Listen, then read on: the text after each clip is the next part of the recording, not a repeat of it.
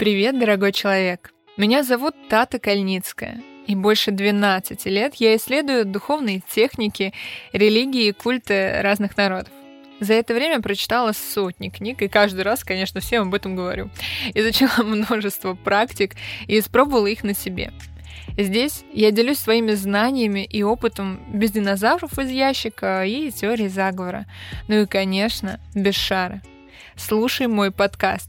Мы будем говорить фактами о том, что привыкли чувствовать и во что искренне верим. Не жди звезд или лучшего случая. Ставь сердечко или 5 звезд прямо сейчас. Прямо сейчас это прямо сейчас. Ну, прямо right now. Прямо пожалуйста. Все, теперь красиво опять. И погнали.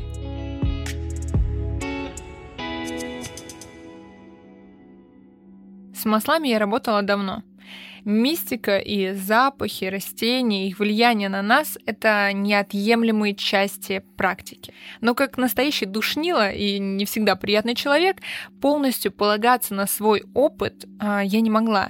И поэтому прошла обучение в французской, английской и российской а, школе ароматерапии. Сразу скажу, что они все конфликтуют между собой, хотя делают вид, что, конечно, мы все дружим. Школы конфликтуют из-за того, что кто-то считает, что можно принимать эфирные масла внутрь, ну, то есть пить, есть и так далее. Какая-то школа полностью это отрицает, а другая школа, угадайте, какая, считает, что она вообще появилась первая. Хотя в этой стране произрастает наименьшее количество эфирных масел. Давайте вместе угадаем, какая.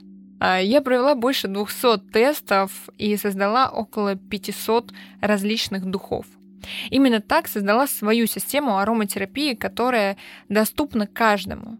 Это система с мономаслами, которые, вот здесь фанфары играют, да, громко, а, меняют жизнь. И я расскажу вам о том, как они появились, что это такое и, главное, как с ними работать. А теперь вспоминаем, что мы с вами душнилы и возвращаемся в историю. Все началось еще в доисторические времена. Вероятно, с костра, когда в огонь попали ветки кедра или кипариса, наполнившие воздух ароматом. Романтично, да? В целом, точно сказать, когда люди поняли, что вдыхание определенных запахов может благотворно влиять на их психическое и физическое состояние, не сможет никто. Но постепенно накапливалось знание о том, что аромат одних растений успокаивает, других веселит, а третьих лечит. Причем так или иначе ароматерапия присутствует практически у всех народов древности. Так древние китайцы применяли эфирные масла при акупунктуре и массаже. В Вавилоне, Египте и Индии ароматические растения закладывали в стены как антисептик и для создания особого настроения в здании. В старейших индийских книгах по медицине тоже, конечно, упоминаются благовония.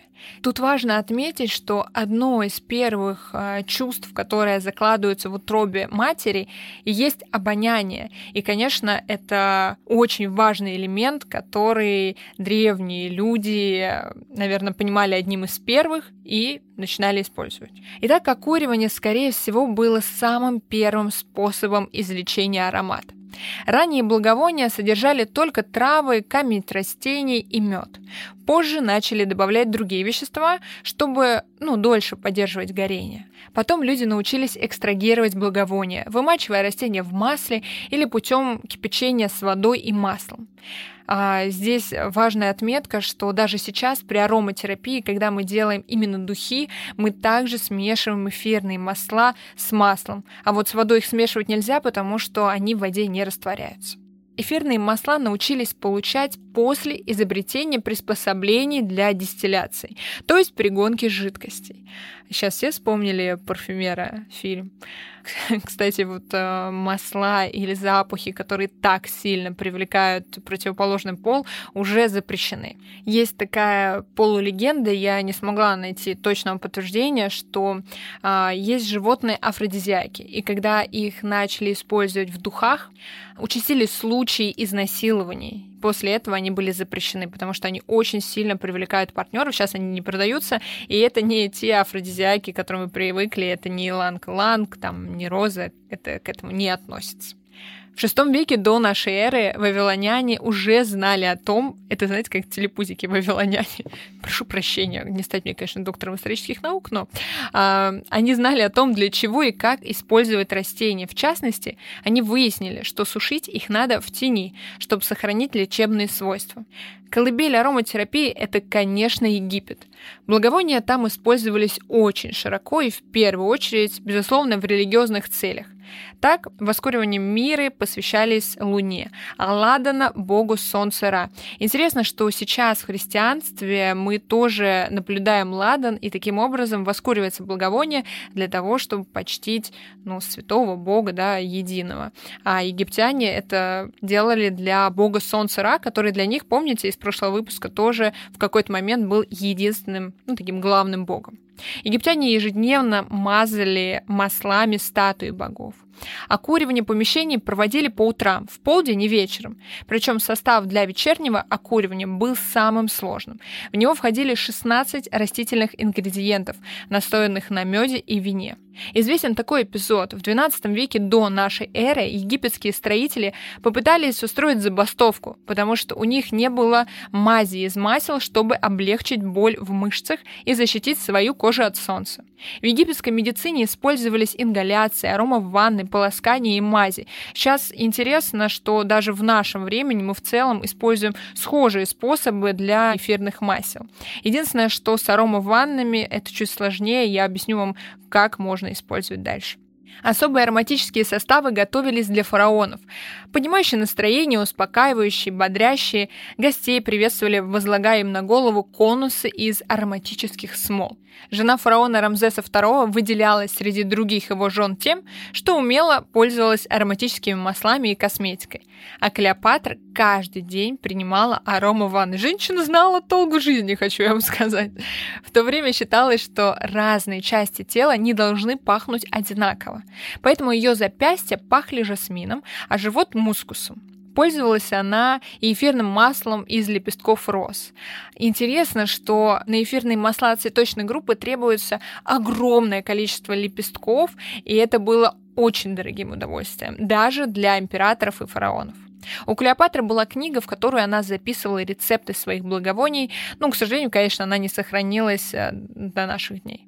Про эту царицу говорили, что даже паруса своих кораблей она пропитывает маслом нероли.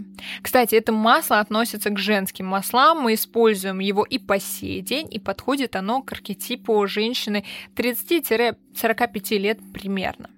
Благовония были незаменимы в деле бальзамирования. Вы помните, да, египтяне считали, что после смерти человек отправляется в странствие, поэтому тело было важно сохранить. И это, конечно, один из самых важных обрядов для египтян. Египетские составы оказались настолько эффективны, что мумии сохранились до наших дней. При этом благовония не только втирались в тело, но и помещались в гробницу во флаконах. Египтяне специально разводили у себя лекарственные растения, завозили семена и саженцы из других стран, создавая своего рода ботанические сады. Так царица Хатшепсут привезла в Египет 31 мировое дерево. Сейчас в современной ароматерапии у нас есть группа масел под названием культовые масла. Это масла, которые так или иначе соединены с верованиями различных народов. И как раз мира это масло, которое работает с семьей, с объединением, расслаблением. Мы используем его до сих пор. Вот такой привет из Древнего Египта.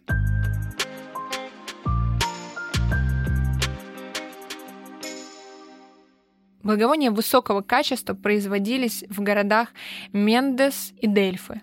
Их даже экспортировали.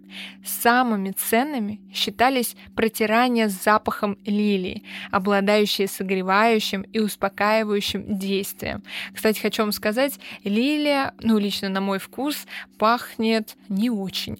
В эфирном масле это масло Абсолют, которое получается, когда огромное количество лепестков проводят все этапы, огромное количество, это от где-то 4 тонн на 1 килограмм масла, 4 тонны лепестков лилии на 1 килограмм масла. Вообще в древнем мире сами ароматические вещества и знания о них передавались из уст в уста. Ну, конечно, писать да не умели. Я и мои гениальные шуточки, извините. А, в общем, от народа к народу. Хотя какие-то, безусловно, хранились в строгом секрете. Благовония были символом богатства и ценнейшим подарком. Это сохранилось до наших дней, потому что, как я сказала до этого, на 1 килограмм эфирного масла требуется невероятное количество цветов, хвост, хвои, смолы, поэтому, конечно, это дорогое удовольствие. Опыт Древнего Египта переняли греки, римляне, персы, арабы и другие народы Малой Азии. В Греции и Риме еще продолжалось использование благовоний для воскурения в храмах, но все больше значения придавалось полезным свойствам эфирных масел. Греческие и римские врачи прописывали своим пациентам ароматические бани и вдыхание благовоний. Гиппократ использовал эфирные масла для дезинфекции и во время чумы в Афинах просил людей сжечь соответствующие растения на улицах, чтобы справиться с эпидемией. У них тогда же масок просто не было, вы понимаете. Маски были бы, может, что-нибудь помогло. Он также рекомендовал использовать масла во время приема в ванны. Богатые гречанки ежедневно следовали его совету, а спортсмены втирали в мышцы специальные масла перед соревнованиями. Кстати, мне кажется, именно оттуда пошла история добавлять эфирные масла в баню, и которая уже дошла до наших дней, мне кажется, активно ей используется пихта, сосна всегда э, в бане. Некоторые составы применялись и как лечащие, и просто для ароматизации тела. Помимо лекарственных растений использовались все хорошо пахнущие цветы. С течением времени парфюмерия обособилась от изготовления лекарств. Собственно, в Греции и появились первые профессиональные парфюмеры. Некоторые подобранные ими сочетания пользуются спросом и сегодня. Ну и, конечно, ароматизировались все косметические средства. Всем привет от Maybelline, да? Сейчас как мы используем их. Римляне очень любили разные ароматы и умощали все, что можно. Себя, постель, стены комнат. Но хоть что-то римляне делали для праздника, да, потому что, если вы вспомните в прошлом выпуске, к культам и к религии они относились супер скрупулезно. Своих возлюбленных они ласково называли именами ароматических растений. «Моя мира», «Моя корица». Если плохо себя ведешь, то моя полы. В некоторых городах парфюмеров было так много, что они занимали целые улицы и кварталы. Производились три типа ароматических составов. Твердые мази, масла и пудры. Древнеримский историк Плиний сетовал на то, сколько средств тратится в империи на благовония. И правда, к первому веку нашей эры ежегодно сжигалось 2800 тонн ладана. Это у них еще церквей не было, да? И 550 тонн миры. А ведь их цена приближалась к цене золота. В огромных количествах изготавливали розовую воду, а полы дворцов устилали слоем розовых лепестков. Этот запах был излюбленным для всех правителей. Студентам рекомендовали носить венки из мяты, чтобы стимулировать их ум. Кстати, сейчас были исследования, когда студентам давали эфирное масло мяты, и действительно повышалось качество запоминаемой информации ими. Во время эпидемии на улицах Рима сжигали лаванду. Богатые люди наслаждались благовониями в собственных банях во время долгих купаний, а гладиаторы и воины ценили миру за ее способность залечивать раны. Любопытно, что в 65 году власти издали закон, запретивший простым гражданам пользоваться можжевельником, ладаном, корицей и лавром, так как этих растений стало недоставать для жертвоприношений богам и, кажется, для борща. Лавра вот не доставала. Значит, Римская империя распалась, и применение эфирных масел в Европе приостановилось на несколько веков. Но эстафету подхватил Восток, успевший перенять знания античного мира. Благовония и пряности стали его символом. Арабские страны завозили сырье из Египта, Индии, Китая и Тибета, провозили ароматические составы и торговали ими. Был усовершенствован способ дистилляции, и с тех пор в качестве лекарственных средств в ароматерапии преимущественно используются эфирные масла. Арабы впервые применили мускус для фиксации ароматов. Начали использовать сандал, гвоздику, мускатный орех, камфору и другие известные растения в медицине, парфюмерии и кулинарии. В каноне врачебной науки, написанном Авиценной, упоминаются эфирные масла ромашки, корицы, укропа и мяты. Не смейтесь, кстати, над укропом. Укроп и петрушка имеют какое-то невероятное влияние на нас и очень сильно расслабляют и направляют на действие. У меня есть эти масла, и пахнут, кстати, они совершенно не как привычный нам укроп и петрушка. Ароматические вещества постепенно возвращались в Европу. Во-первых, этому способствовало завоевание части Европы арабами, наша любимая схема в целом историческая. Во-вторых, крестовые походы. В-третьих, развивающаяся впоследствии торговля между Востоком и Европой. Уже в средние века тканевые мешочки с сухими травами вешали рядом с одеждой, чтобы отпугнуть моль а в подушки и матрасы клали растения со сладкими запахами. В то время канализация и водопровод отсутствовали, и гигиена оставляла желать лучшего. Поэтому важно было замаскировать неприятные запахи. И тут опять помогали пахучие растения и масла. Придворные дамы носили в медальонах и в рукавах крепкие аравийские благовония, которые источали изысканные ароматы. А во время эпидемии чумы для защиты активно применяли ладан и сосну. Их регулярно жгли на улицах. Рядом с домами разбрасывали тимьян, лаванду, базилик, ромашку и мелису, чтобы остановить распространение болезни. А еще эти растения, конечно, носили при себе. Арабские благовония были очень популярны, но очень недешевы. И сырье для их изготовления тоже. Поэтому европейцы постарались заменить ароматические вещества Востока своими – розмарином, мятой, лавандой и другими растениями. В XIV веке особую популярность завоевала лавандовая вода. Так что французский король Карл V велел посадить лаванду в садах Лувра, чтобы ее всегда было из чего приготовить. Экспедиция Марко Поло позволила наладить торговлю ароматическими веществами с Китаем. Из открытой Колумбом Америки в Европу попали новые растения, в том числе ваниль, которую сразу оценили за сладкий запах. В начале 17 века были изучены фармакологические свойства более сотни эфирных масел. Их использовали для лечения болезней, они продавались в аптеках. Сейчас в Европе и Британии, если у вас есть медицинское образование, и вы входите в реестр ароматерапевтов, вы можете выписывать гомеопатическое лечение маслами. В России такой же курс есть для врачей а, в РУДН. Если вы не врач, вы также можете его пройти, однако вы, конечно, не сможете э, выписывать лечение для приема внутрь. Лично мне кажется, что эфирные масла, безусловно, не лекарство и ни в коем случае не может заменить официальную медицину. Их можно использовать исключительно э, с врачом, человеком, у которого есть эти дипломы, как гомеопатическое поддерживающее свойство. Просто так э, лить, не знаю, масло лимона в чай не стоит потому что вы должны понимать, что, к примеру, 10 грамм масла на кожу могут убить человека. Это суперконцентрированный продукт, который имеет свои плюсы, но и свои минусы. А некоторые масла, они достаточно агрессивны и в целом токсичны. Вместе с тем, в эфирных маслах прежде всего начали ценить приятный запах. Появились жидкие духи на основе растворенных в спирте эфирных масел – Парфюмерия переживала очередной рассвет, а вот интерес к аромам маслам постепенно пошел на спад.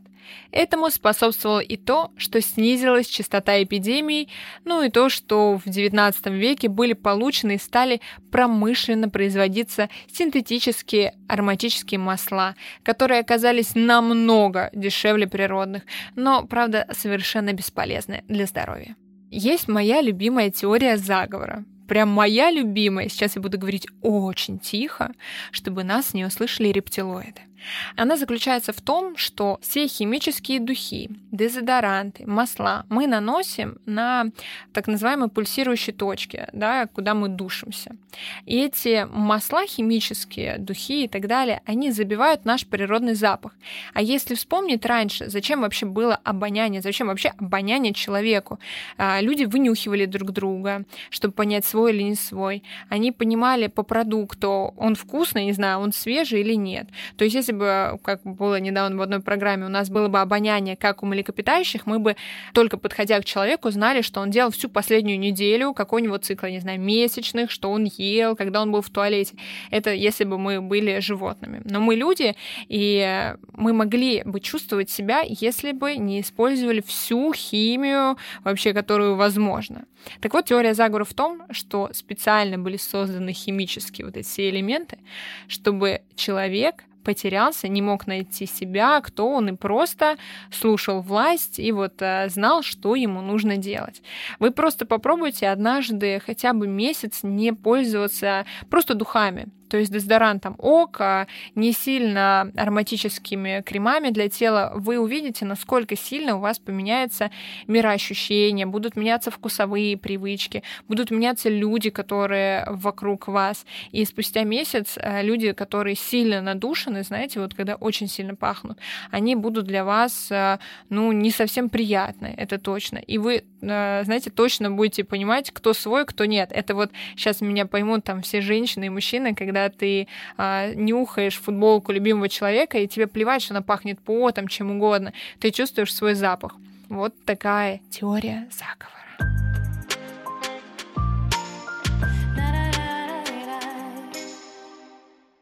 А что тем временем происходило с ароматами в России? Хотя траволечение существовало еще до христианских времен, более точные сведения о свойствах растений начали поступать на Русь в IX-X веках из Византии. Много знаний собиралось в монастырях, где составляли травники. Это книги с рецептами. Но во время татаро-монгольского нашествия почти все рукописи были уничтожены, и только после его окончания возобновилась связь с другими странами и изучение свойств растений. Из казательных записей русских царей мы узнаем, что ароматы изготавливаются в царской аптеке и сберегаются в серебряных и золотых ароматницах. Рецепты хранились в секрете, но известно, что в их состав входила розовая вода и настой трав – при Петре I начали ввозить эфирные масла, которыми ароматизировали нюхательную соль, одежду и постельное белье. В русской бане всегда использовались ветки с листьями, которые выделяют множество фитонцидов. Это вещества, убирающие или подавляющие рост и развитие бактерий. И это отличная аромапроцедура. Например, веник из рябины и полыни заряжают бодростью. Для дезинфекции комнат, в которой находился больной, использовали курительные свечи. Они тоже продавались в аптеках и широко применялись, конечно же, ингаляции. Это вот не те ингаляции, когда бабушка делает с картошечкой под полотенчиком, ну не те, это с ароматерапией. Э, в конце XIX века русский врач Моносеин предложил применять лечение воздухом и запахами, но его, конечно, не поддержали. Как и в Европе, интерес к ароматерапии на какое-то время угасает.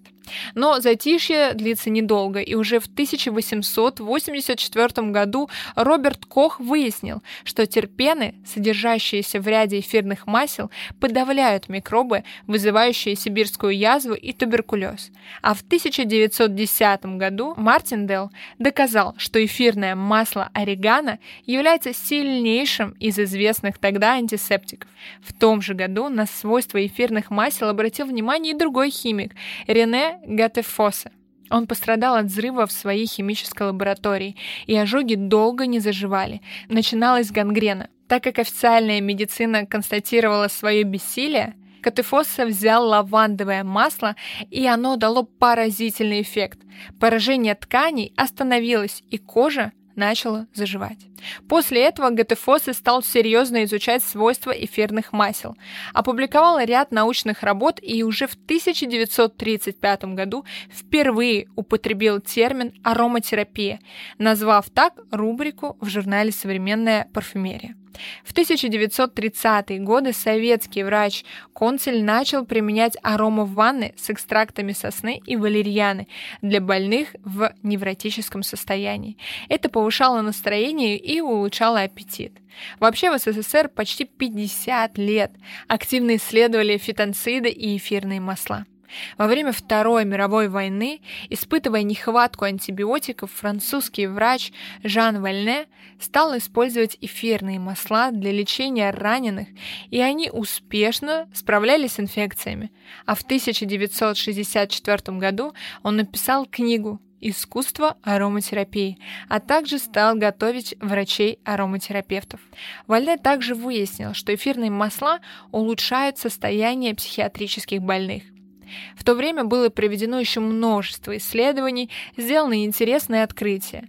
Древние секреты ароматов получили научное обоснование, и ароматерапия заняла свое место среди методов лечения. А сейчас мы вернемся к нашему времени. Что же такое ароматерапия? Это наука, которая исследует влияние эфирных масел на психологическое и физическое здоровье человека. Сами масла — это летучие маслянистые жидкости. А, какие-то масла быстро выветриваются, они разные по плотности. Например, цитрусовая группа всегда будет казаться супер жидкой, в то время как, например, масло перуанского бальзама, которое а, делается из смолы, супер густым. Масла не растворяются в воде, и, пожалуйста, не капайте их в ванну. Можно получить ожог.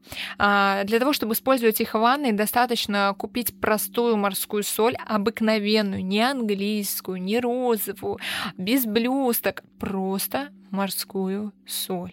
Добавить в нее 5-7 капель масла, оставить на сутки, и уже на следующий день у вас будет парфюмированная соль для ванны. Они обладают сильным вкусом и запахом и добываются из эфира содержащих растений. Кстати, в мире таких растений только 30%, то есть не все растения цветы выделяют эфир.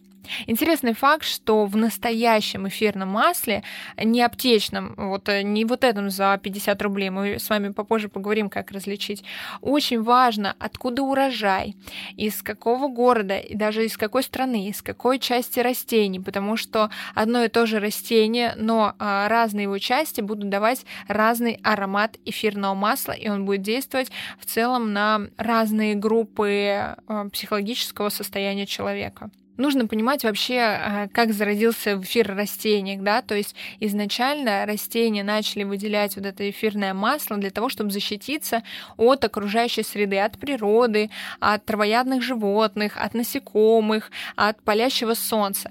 Поэтому, как вы понимаете, например, масло чайного дерева, да, оно произрастает в Австралии, не в России. И когда мы берем себе эфирное масло, оно должно быть именно оттуда. Хотя есть очень прикольная легенда, почему Россия так любит э, запах чайного дерева, невероятно. Значит, в 90-е годы примерно начали открываться первые заводы по производству масел. Как делается химическое масло? Берется срез там одного-двух этажей запахов эфирного масла и делается точно такое же, только ароматическое. Так вот, почему-то в России открылись заводы по изготовлению именно масла чайного дерева, несколько. А, им лечили, мне кажется, все вот этим ароматическим химическим маслом, и простуду, и духи, и афродизиаки, вообще все на свете. Именно так, значит, чайное дерево поселилось э, в сердцах россиян. Итак, как же эфирные масла действуют на нас? Смотрите, через 20 секунд, как мы вдыхаем аромат, его ощущает наш мозг. Через 2 минуты он попадает в легкие, и через 20 минут он попадает в кровь и взаимодействует с телом. Теперь вы понимаете, да, что химические самые дорогие духи делают с нами. А еще вы можете понять мою позицию, почему не стоит принимать э, там, без назначения врача масла внутрь, потому что зачем, если они и так попадают к нам в кровь, не обязательно их пить.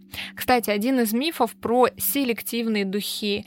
А, вот смотрите, селективные духи самые простые одинаково плохо воздействуют на нас. И вот эта продажная фраза маркетинговая, да, в этих духах натуральное эфирное масло. Это что-то на уровне, когда бывший говорит, я больше не такую. Абсолютная ложь. Потому что, ну, настоящие масла, они выветриваются, они не работают с химией, они намного глубже, то есть у них другой состав просто. Поэтому, по сути, парфюмеры просто снимают несколько этажей запаха масла и делают такую же копию, называя это натуральным.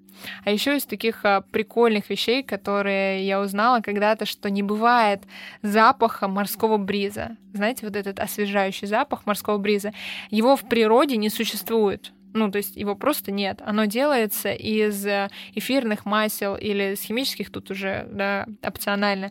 Это хвойный и цитрусовый. Когда они мешаются, получается вот тот самый запах морского бриза.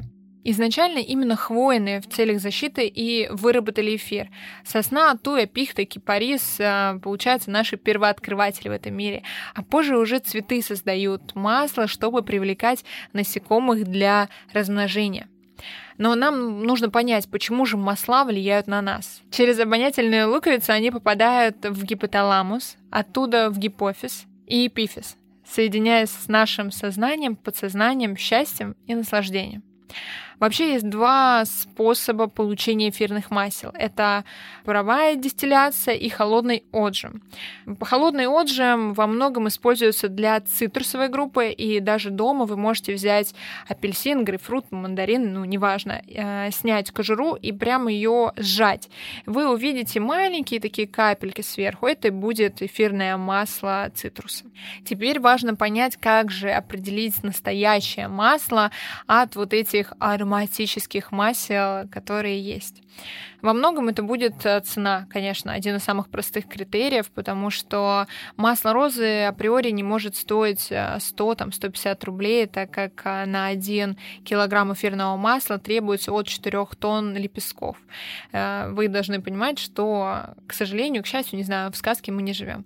Во-вторых, на масле мы должны увидеть страну, из которой урожай, мы должны увидеть латинское название, и желательно мы должны увидеть сертификацию. Именно по этим понятиям мы э, и видим, э, то это масло или нет. Плюс эфирные масла зачастую продаются в очень определенном объеме. Это 1, 2, 3, 5 грамм, если это масло абсолют. На масло абсолют э, просто требуется больше ингредиента, чем на обычное эфирное масло. А, либо там 5-10 грамм. Зачастую, насколько я знаю, все продают смеси масел там расслабление, любовь, вот это вот все. А, я не очень люблю такую систему, я пользуюсь только мономаслами, потому что, как по мне, именно мономасла могут раскрыть ресурс максимально. А в смеси может быть, знаете, там одна капля розы и 50 капель всего остального, которое уже не такое действующее на эту сферу.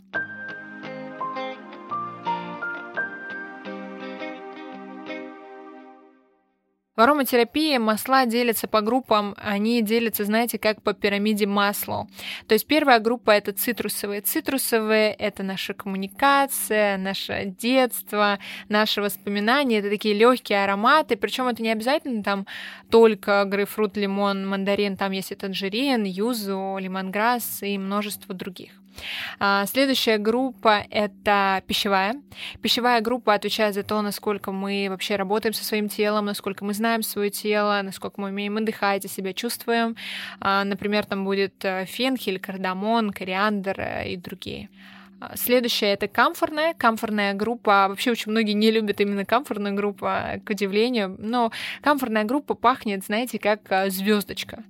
То есть она такая очень тяжелая, но интересная. Комфортная группа отвечает за наше умение жить в системе, жить в безопасности, создавать себе эти системы. Потом хвойная. Хвойная — это пихта, сосна, туя.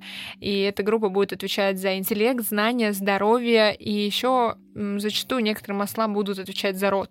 Конечно, то, что я сейчас рассказываю, это немного поверхностно, потому что, безусловно, каждое масло обладает там минимум тремя-четырьмя этапами влияния на психологический фон человека. После хвойной группы мы переходим к мужской группе. Мужская группа — это мужские архетипы, а для женщин это умение действовать. Также это понимание того, какие мужчины ей нравятся, какие подходят. У меня были такие случаи, когда приходили как раз с запросом на любовь, а мужская группа не нравилась. Либо там нравились архетипы, знаете, 65+, а передо мной девушка в 20 лет. И, конечно, ей сложно сейчас найти партнера, потому что она хочет не партнера, а папу. И тогда мы уже работали именно с этим. После мужской группы следует женская. Женская — это умение жить ярко, вкусно, красиво. Знаете, на острие ножа. Вот так я люблю говорить. Там тоже есть женские архетипы. Для мужчин это будет группа, которая означает, насколько они любят и умеют жить эту жизнь. Для женщин также, но для женщин там еще будут непрожитые годы и какие-то непрожитые чувства, которые они имеют. И завершается это все культовой группой. Это моя любимая группа. Это группа масел, с которыми как раз работали работали э, раньше и сейчас различные религиозные либо мистические течения. В основном эта группа работает на духовной практике, на понимание себя, на свой род. И, э, знаете, даже бывали случаи, когда у человека вот дальние родственники, они, например, степные казаки, э, либо они, наоборот, там, мусульмане, да, абсолютно разные. И он всегда выбирает то масло, которое соответствует их течению. Например, нарт тот же самый, или мускатный орех то есть масла, которыми пользовались его предки. Ну и, соответственно, когда смотрятся все группы, мы понимаем психологический портрет человека. Но ароматерапия — это, знаете, как слепок сознания на момент сейчас.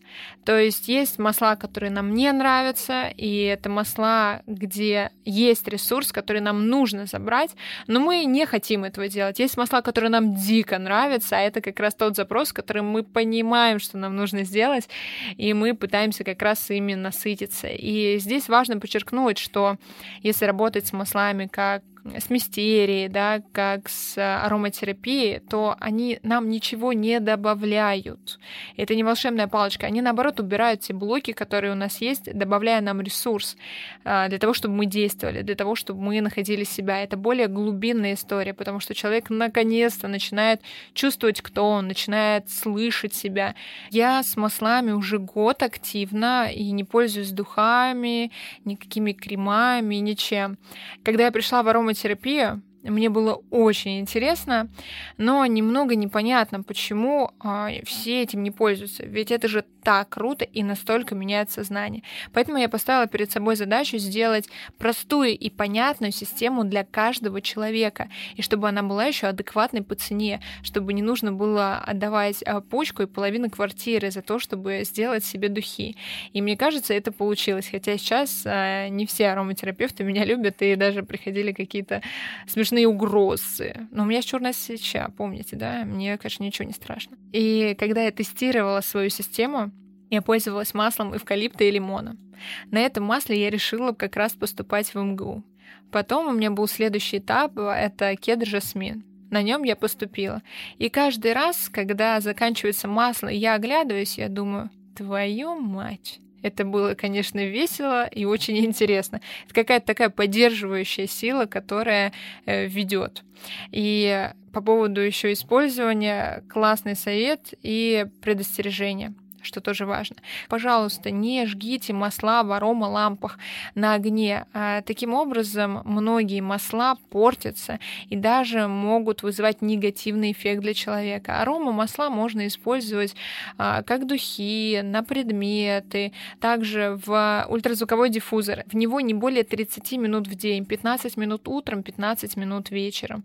А, пожалуйста, эфирные масла нельзя детям до 7 лет, нельзя беременным, беременным, нельзя кормящим. Единственные масла, которые можно детям беременным и кормящим, это лаванда и чайное, всеми любимое чайное дерево. Почему нельзя беременным деткам и кормящим? Не потому, что я, конечно, неприятная, хотя иногда бываю, а потому что они могут вызвать аллергическую реакцию, потому что в них есть э, некие жесткие элементы. А вот как раз лаванда, чайное дерево, они максимально безопасны. Плюс масло абрикосовой косточки, безусловно, можно деткам, и его используют прямо с рождения.